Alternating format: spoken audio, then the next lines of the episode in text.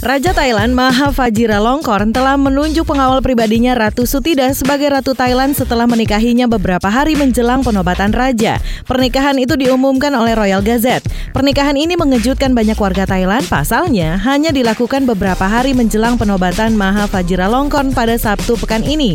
Sutida sebelumnya bekerja sebagai pramugari di maskapai Thai Airways International. Keduanya dikabarkan bertemu dalam salah satu penerbangan.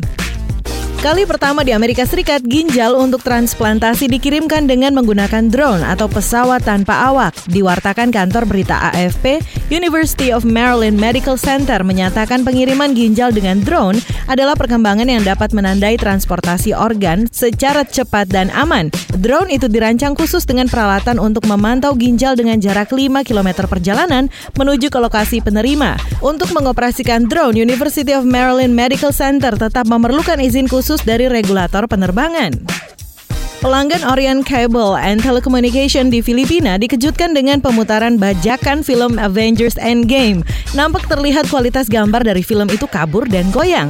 Perusahaan bioskop setempat Teatro de Dapitan akhirnya memutuskan untuk melaporkan hal itu kepada polisi.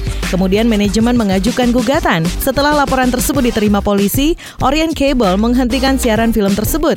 Meski telah menghentikan tayangan Avengers Endgame, TV kabel tersebut berbuat ulah kembali dengan menayangkan versi bajakan film pahlawan super lokal Captain Barbel.